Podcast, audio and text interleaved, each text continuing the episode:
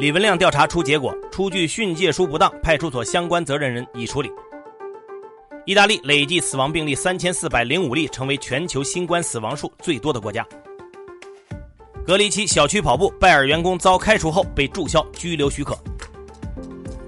财新 Morning Call 唤醒你的资讯早餐。今天是三月二十号，星期五。各位听友早，我是张红，欢迎收听今天的节目。先来听昨夜今晨的头版大事件。时隔一个多月，关于李文亮的调查有了结果。国家监委调查组在昨天发布通报，并且在回答关于公安机关对李文亮医生等人进行训诫是否合法正当这个问题的时候表示，武汉市公安局武昌分局中南路派出所对李文亮出具训诫书不当，并存在执法程序不规范的问题。在通报中呢，调查组给出的工作建议是：湖北省武汉市监察机关对此事进行监督纠正，督促公安机关撤销训诫书，并追究有关人员的责任，并及时向社会公布处理的结果。哎，很快就出来了。昨天晚上，武汉市公安局也发布通报称，决定撤销训诫书，并就此错误向当事人家属。郑重道歉。不久以后呢，哎，武汉市公安局还宣布对李文亮医生被训诫一案相关的责任人作出处理了，其中对派出所副所长给予处分，对涉事的民警呢给予警告。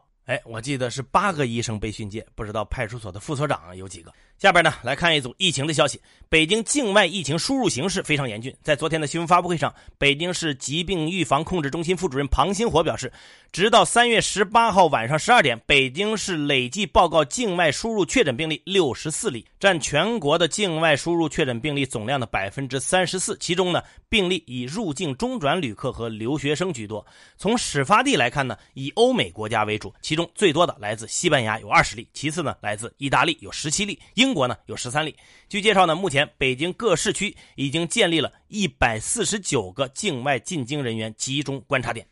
那么来看看，为了应对北京境外输入压力，重新启用的小汤山医院，从三月十六号十七点到二十四点，小汤山医院共接收来自机场待筛查人员三十五人，其中已经有一位来自英国的女士确诊了。据了解，小汤山的修缮改造工作最终经过1.5万人53天的昼夜设计及建设施工，并且由央行发放贷款3.3亿元。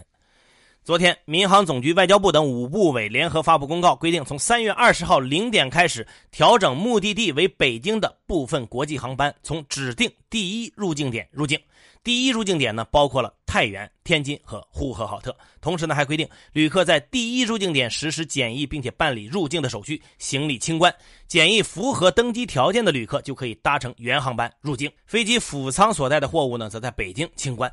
昨天呢，咱们还说过一个事儿：一名跨国药企拜耳的员工在隔离期间呢，到小区内跑步，并且没有戴口罩。相关视频呢，在网络上引发了广泛的关注。昨天，北京警方透露说，跑步的梁某岩是澳大利亚籍人士，北京市公安局出入境管理局呢，已经注销了他的工作类居留许可，要求他限期离境。而在前一天呢，这梁某岩呢所在的拜耳公司也对他做了辞退的处理。不过，也有观察人士指出，这一处罚措施稍显严厉。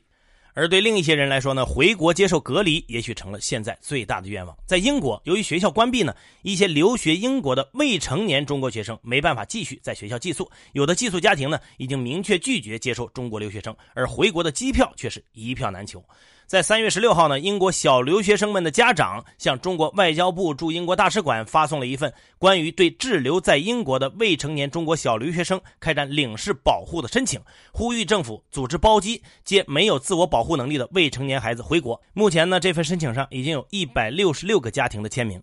申请书里说，中国孩子因为机票售罄、航班取消，而国内家长也因为签证的问题无法飞去英国陪伴孩子，越发恐惧紧张，心理压力很大。特别是很多十二三岁的小留学生，更是难以承受。三月十八号晚上呢，中国驻英国大使刘晓明在接受央视采访的时候说，英国有大约一点五万名来自中国的小留学生，也是有中国小留学生最多的国家。他回应相关申请说，正在积极与国内主管部门协商，看能不能增加临时性的商业班机或者是包机。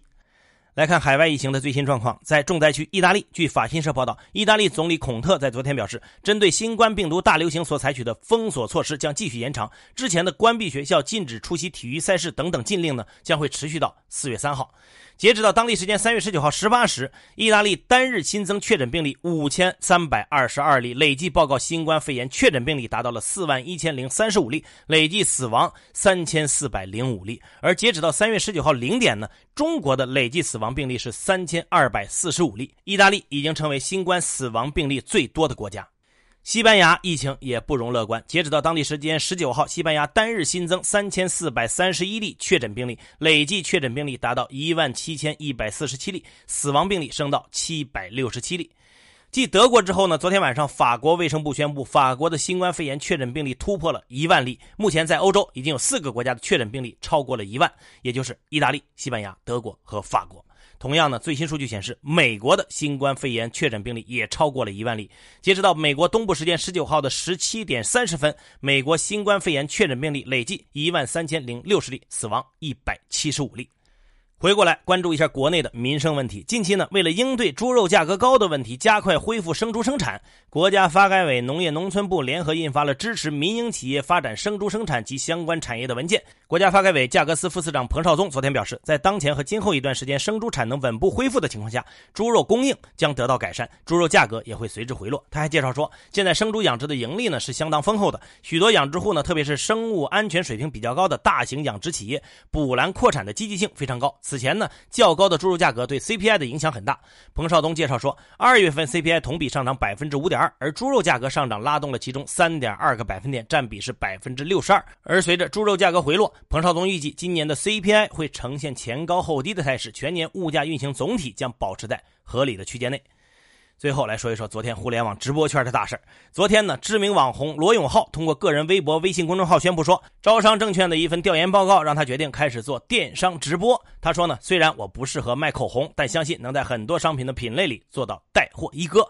罗永浩所说的这个调研报告呢，是招商证券在年初发布的直播电商调查报告，名字叫《直播电商三国杀：从猫拼狗到猫快抖》。研报看好直播电商市场，认为它未来有望冲击万亿的体量。锤子科技没落以后呢，罗永浩已经做了不少的尝试，但没有收获太大的成功。不知道这次他能激起多大的直播水花。好，接下来关注今天的财新说。面对疫情对经济造成的打击，中国应该如何应对？长江证券首席经济学家武戈等人认为，与国际金融危机等冲击不同的是，瘟疫这种天灾对整个社会经济活动的影响更为复杂。对照历次全球大流行病，疫情对于消费意愿和私人投资的打击往往沉重而深远。一个国家要走出疫情，很大程度上取决于政府应对的速度和公共投资的力度。展望未来，不断升级的疫情对全球经济的严重冲击还将进一步显现。中国外需面临更为严峻的挑战，战国内各种复杂的政策目标权衡下，就业作为增长底线的迫切性将更加凸显。前期以抗疫为着力点的结构性政策，可能向总量扩张的逆周期政策加速转化。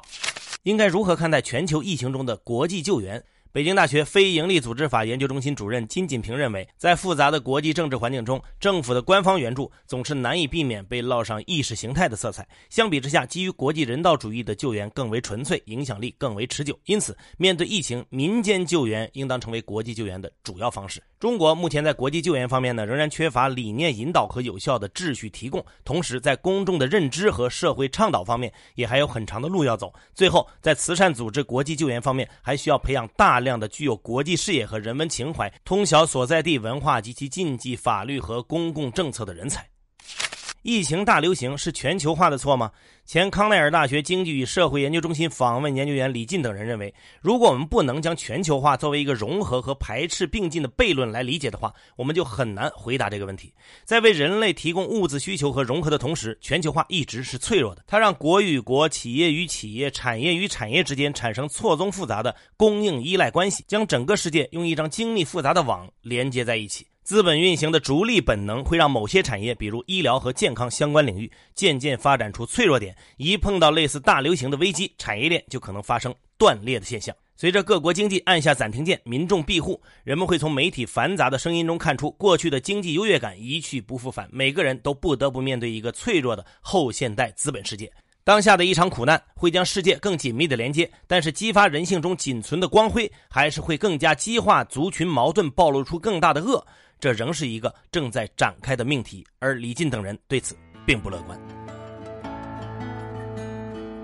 更多专家观点，请收听财新 FM。你可以通过财新 App 右上角的小耳机找到我们。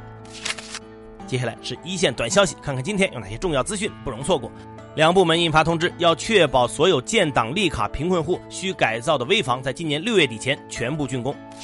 国家外汇管理局决定将外债便利化试点范围扩大到上海、湖北、广东以及深圳等省市。深交所调查显示，二零一九年证券账户资产量在五十万元以下的中小投资者占比百分之七十五点一，比上年减少了四点九个百分点。综合主流保险机构提供的内部数据显示，三月十七号以来的三天内，超过百亿保险资金已经抄底入市。近期，经中共中央批准，公正任上海市委委员、常委、副书记。公正曾任浙江省副省长、浙江省委常委、山东省省长等职。昨天，最高检官网发布消息称，海南高院原副院长张家慧涉嫌受贿罪、行政枉法裁判罪、诈骗罪一案，由海南检察院第一分院向海南一中院提起公诉。另外，河南省原副省长徐光涉嫌受贿一案，由国家监委调查终结，移送检察机关审查起诉。此前，最高检对徐光作出逮捕决定。未来汽车发布财报披露，二零一九年四季度公司亏损二十八点六亿，全年净亏损一百一十九点三亿，亏损额比二零一八年进一步扩大。摩根大通银行周三发给员工的备忘录显示，将暂时关闭约一千家银行分支机构，关闭数量占到总数的大约百分之二十。经营无印良品的日本良品计划公司被指涉嫌漏报税款，漏报大约人民币四点九亿，目前已经接受东京国税局的税务调查。英国首相约翰逊表示，英国不会延长脱欧过渡期，脱欧过渡期已经由议会立法确认，将在今年十二月三十一号结束。据澳大利亚总统府消息，从当地时间二十号晚上九点开始，澳大利亚将禁止非本国居民或公民入境。最后是国际资本市场，美股三大股指收涨，道指收复两万点关口，截至收盘，道指涨百分之零点九五，报收于两万零八十七点一九点；标普百指数涨百分之零点四七，纳指涨百分之二点三。麦当劳上涨超过百分之九，特斯拉大涨百分之十八点四。热门中概股也多数收涨，微博涨大约百分之十，唯品会、网易有道上涨超过百分之八，万达体育下跌超过百分之十一。国际油价大幅上涨，WTI 原油涨百分之二十三点八一，报收于每桶二十五点二二美元；布伦特原油涨百分之十四点四三，报收于每桶二十八点四七美元。好，以上消息来自于我们财新网，还有新华社。各位安心上班，好好挣钱吧。下周一财新 Morning Call 依然准时上线，唤醒你的资讯早餐。